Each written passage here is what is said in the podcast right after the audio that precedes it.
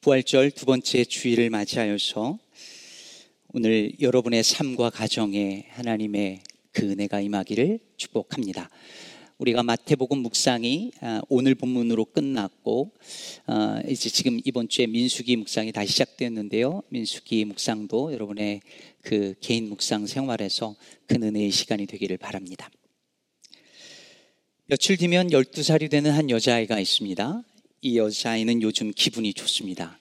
12살 생일에 아빠가 아이폰을 사준다고 했거든요. 그 아이 친구들은 오래 전부터 다 스마트폰을 가지고 있고 이 아이만 없었는데 그래서 너무 속상했는데 지금은 아닙니다. 이제 조금만 기다리면 이 아이에게도 아이폰이 생깁니다. 그래서 지금은 친구들끼리 어, 스마트폰으로 전화하는 것을 보아도 스냅챗을 하는 것을 보아도 화가 나거나 젤러스 하지 않습니다. 참을 수 있습니다. 조금만 기다리면 아이폰이 생기니까요. 그런데 만일 생일이 되었는데 아이폰을 못 받으면 어떻게 될까요? 아빠가 거짓말을 한 것이었다든지 돈이 없어서 못 준다고 한다든지 하면 그 아이는 기분이 어떨까요? 너무 새드하겠죠. 아빠를 믿고 기다린 게 억울하겠죠. 나라의 독립을 위해서 싸운 독립투사가 있습니다. 자신의 직업도 버리고 가족을 굶겨가면서까지 목숨을 걸고 오직 나라가 독립할 수 있다라는 희망을 가지고 싸웠습니다. 아무리 고통스러워도 나라의 독립을 굳게 믿었기 때문에 할 수 있었습니다. 그런데 만약에 그 나라가 독립이 안 되면 어떻게 되는 걸까요? 죽은 다음에도 나라가 독립이 안 되면 그 사람의 인생은 뭐가 되는 걸까요? 물론 이렇게 말할 수도 있을 거예요. 네가 아이폰을 못 받게 되더라도 아주 나쁜 건 아니야. 그래도 기다리는 동안은 행복했잖아. 이렇게 말해주면 어떻게 어떤 대답이 돌아올까요? 독립이 안 되었어도 당신의 인생이 그렇게 의미 없고 불행한 것만은 아니야. 그래도 너는 의미 있는 일을 했으니까 그래도 행복한 인생이야. 라고 말할 수 있지 않을까요? 그렇다면 여러분, 부활은 어떨까요? 크리스찬들이 아무리 사는 게 힘들고 어렵고 고통스러워도 결국에는 부활이 있고 천국이 있다라고 하는 것을 믿고 살았는데 마지막에 부활이 없으면 어떻게 되는 걸까요? 그래도 뭐 사는 동안 부활 믿고 사느냐고 행복해 그 의미 있고 뭐 다 좋았으니 혹 없더라도 손해 볼 건 없고 뭐 괜찮지 뭐 할 수 있을까요? 예수님이 실제로 부활했든 안 했든 그게 뭐가 그렇게 중요해? 절망 속에 있는 사람이 부활의 그 복음을 듣고 희망을 얻었으면 그게 부활이지.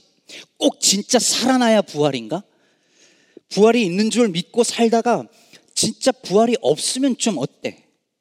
부활과 천국을 믿고 사는 바람에 계속 평생 그래도 착하고 선하게 이때까지 살았으니 손해본 건 없잖아. 라고 말할 수 있고 그렇게 믿는 사람들이 많이 있습니다. 혹시 이 중에서 내 얘기인가? 하시는 분 계신가요? 정말 그럴까요? 바울은 결코 그렇지 않다고 말합니다. 고린도전서 15장 14절에 말하기를 그리스도께서 만일 다시 살아나지 못하셨으면 우리가 전파하는 것도 헛것이요 또 너희 믿음도 헛것이라고 말합니다. 만약에 부활이 없다면 그래서 예배 시작하면서 읽었던 말씀처럼 우리가 바라는 것이 이 세상의 삶뿐이면 우리는 세상에서 가장 불쌍한 사람들이라고 바울은 말합니다. 그리스도인에게 있어서 부활은 있으면 정말 좋은데 없어도 그리 나쁜 것은 아닌 그런 것 아닙니다. 예수께서 정말 다시 살아나신 거면 물론 좋고 혹시 그게 아니더라도 예수의 정신이 우리 안에 살아 있는 것이라면 그게 부활이지 뭐라고 생각할 수 있는 그런 게 아닙니다. 부활이 없다면 우리가 믿는 바는 아무것도 아닙니다. 그리스도인에게 있어서 부활은 이 죽음의 현실 속에서 우리가 오늘을 살아가게 만드는 그 어떤 것과도 비교할 수 없는 가장 중요한 이유이자 근거입니다. 부활이 이토록 기독교 신앙의 중요한 본질이기 때문에 부활은 언제나 의심을 받거나 거절을 당하거나 은폐되거나 축소하려는 시도들로 인해서 논쟁의 대상이 되어 왔습니다. 어떤 이들은 육체의 부활을 부정하죠. 그래서 우리가 사도신경에서 몸이 다시 사는 것, 몸의 부활을 늘 고백하면서도 몸의 부활을 믿지 않습니다. 그래서 부활을 소위 영적인 부활 혹은 마음의 부활로 축소시켜 버립니다. 반면에 어떤 이들은 이 예수님의 부활을 역사적 사실로 과학적으로 증명할 수 있다고 믿고 그것을 하려고 시도합니다. 오늘날 부활은 토끼와 달걀과 백합으로 기억될 뿐 부활절의 그 엄청난 경이로움과 충격은 이미 다 사라진 것 같습니다. 실제로 여러분 구글에다가 이스터라고 치고 이미지를 눌러보세요. 쫙 토끼와 달걀들이 등장합니다. 화려하게 등장합니다. 무덤이 가끔 보이는데 그 옆에 토끼가 또 있습니다.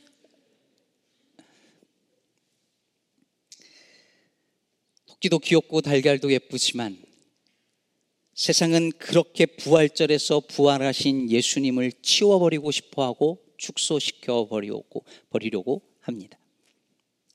마태복음 2장에 보면 2000년 전에도 예수님의 그 부활을 축소하고 은폐하려는 시도들이 있었다는 것을 알 수 있습니다. 예수님께서 죽으시고 난 뒤에 아리마대 사람 요셉이 자신의 무덤, 새 무덤을 예수님을 위해서 제공하고 시신을 거기에 눕히지요.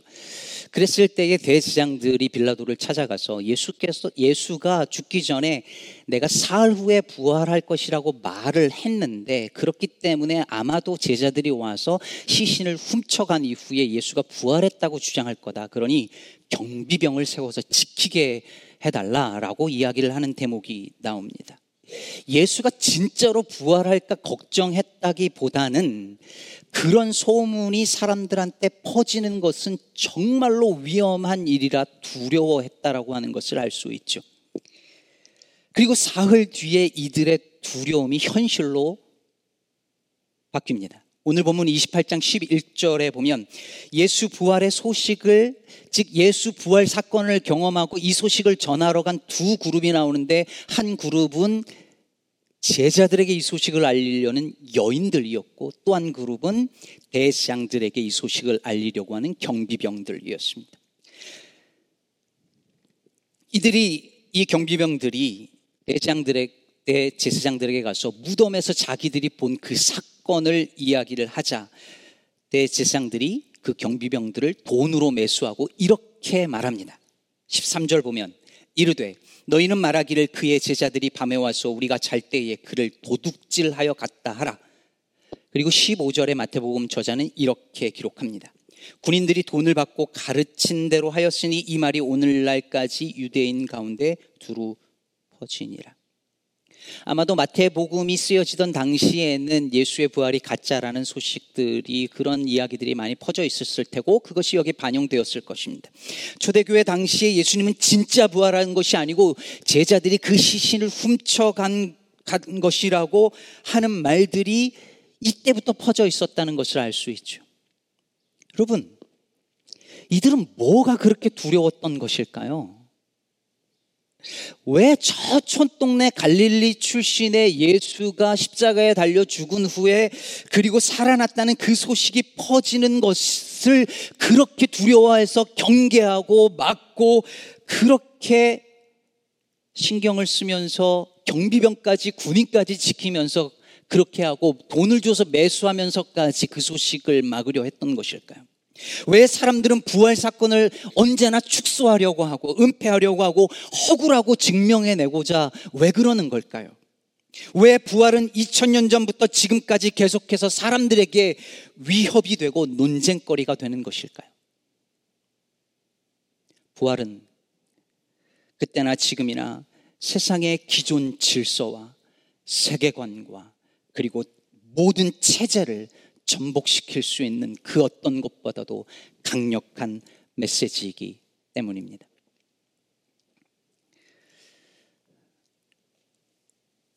캔터베리 대주교인 루안 윌리엄스의 부활에 관련된 책을 읽으면서 제가 많은 통찰을 배우고 느꼈는데요.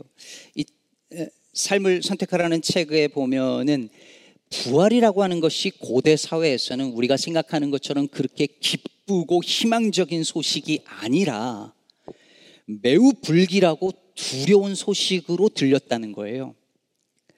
망자가 죽은 사람이 환상이나 꿈에 나타나면 그걸 어떻게 받아들였냐면 자신을 죽게 한 이들을 고발하는 것으로 받아들였다는 거예요.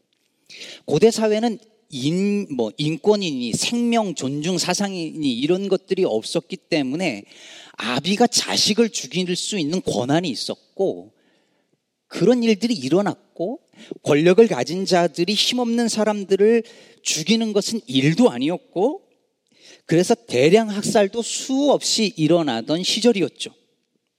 마음에 안 들면 죽여버리면 그만이었습니다. 밟아버리면 그만이었습니다. 죽여서 없애버리면 그걸로 끝이었습니다. 그런데 저 악한 권력에 의해서 희생당한 자가 다시 살아난다면,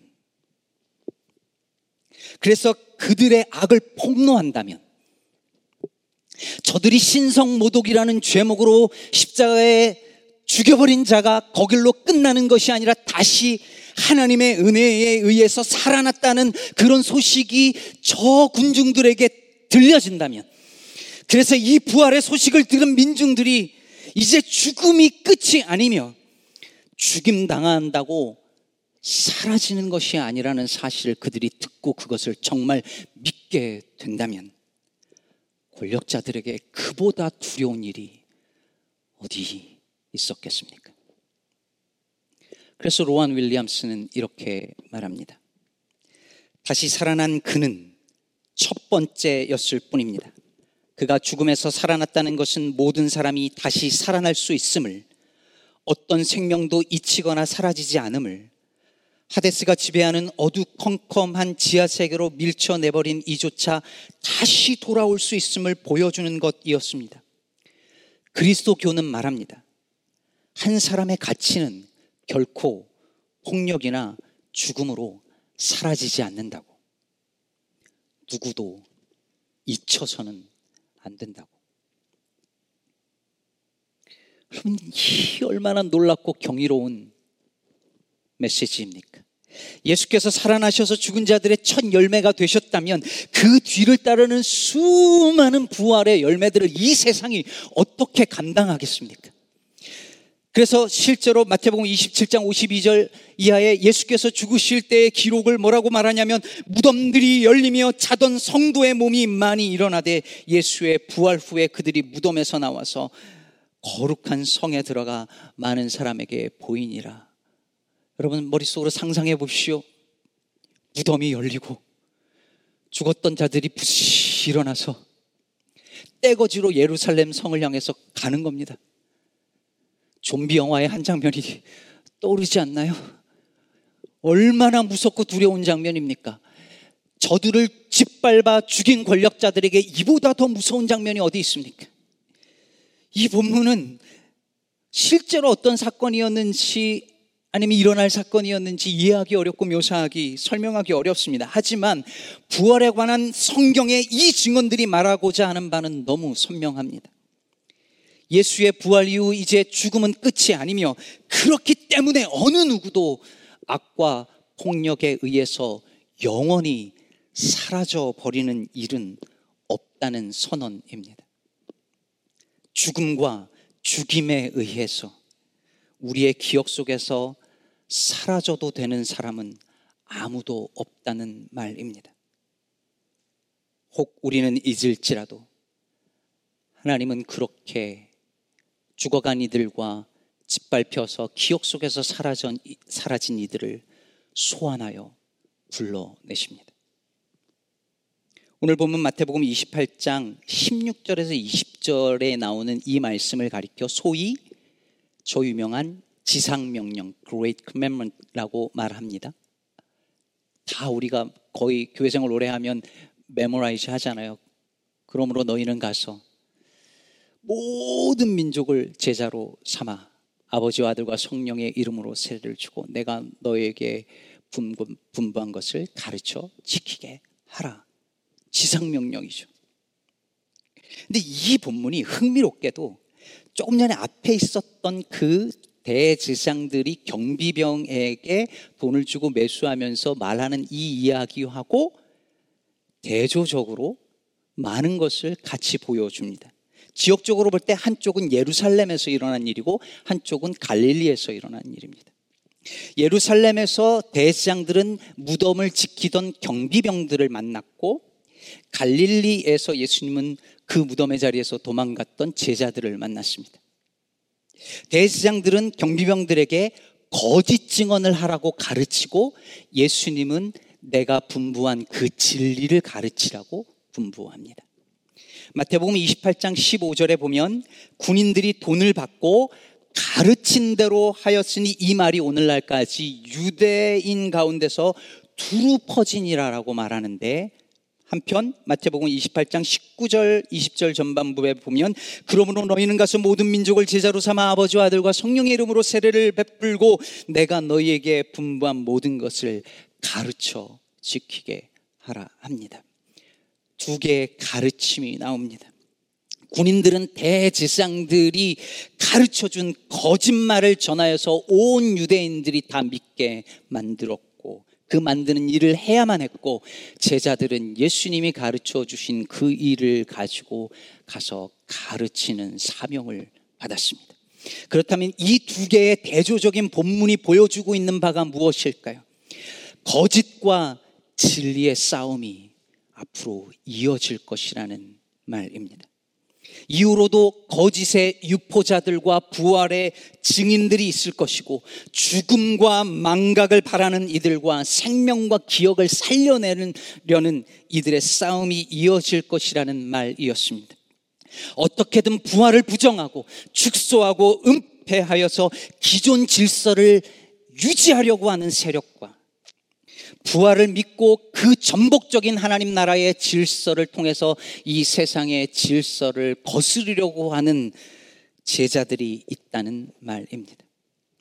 그러므로 사랑하는 여러분, 예수께서 우리를 향하여 말씀하시기를 그러므로 너희는 가라 하십니다.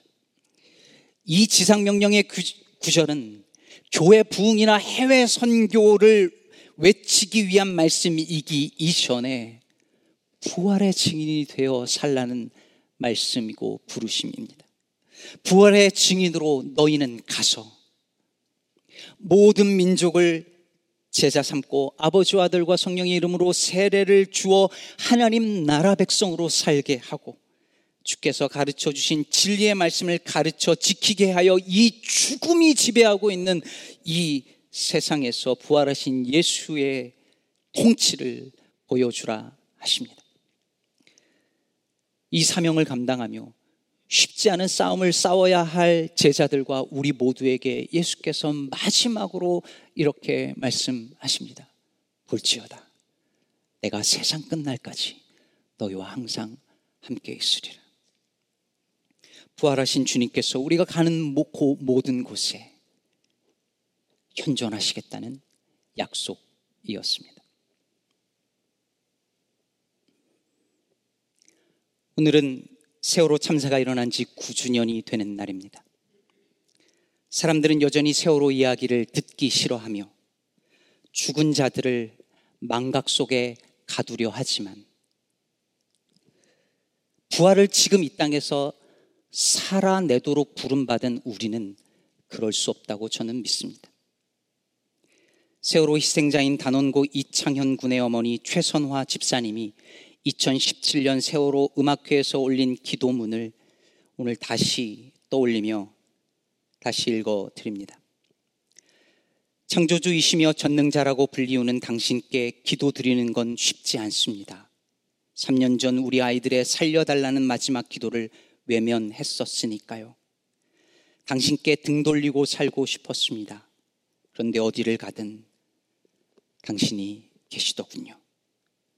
더 이상 울 힘조차 없어 그저 멍하니 앉아 바다만 바라보던 팽목항에도 차가운 시멘트 바닥에서 하늘을 보며 잠을 청해야 했던 국회에도 내리쬐는 땡볕을 피할 그늘 하나 찾기 어려웠던 광화문에도 하수구 냄새에 시달려야 했던 청운동 사무소에도 침몰 지점이 바로 눈앞에 보이는 동거 차도에도 그리고 병든 몸을 이끌고 세월호가 누워있는 목포 신앙에도 당신은 계셨습니다.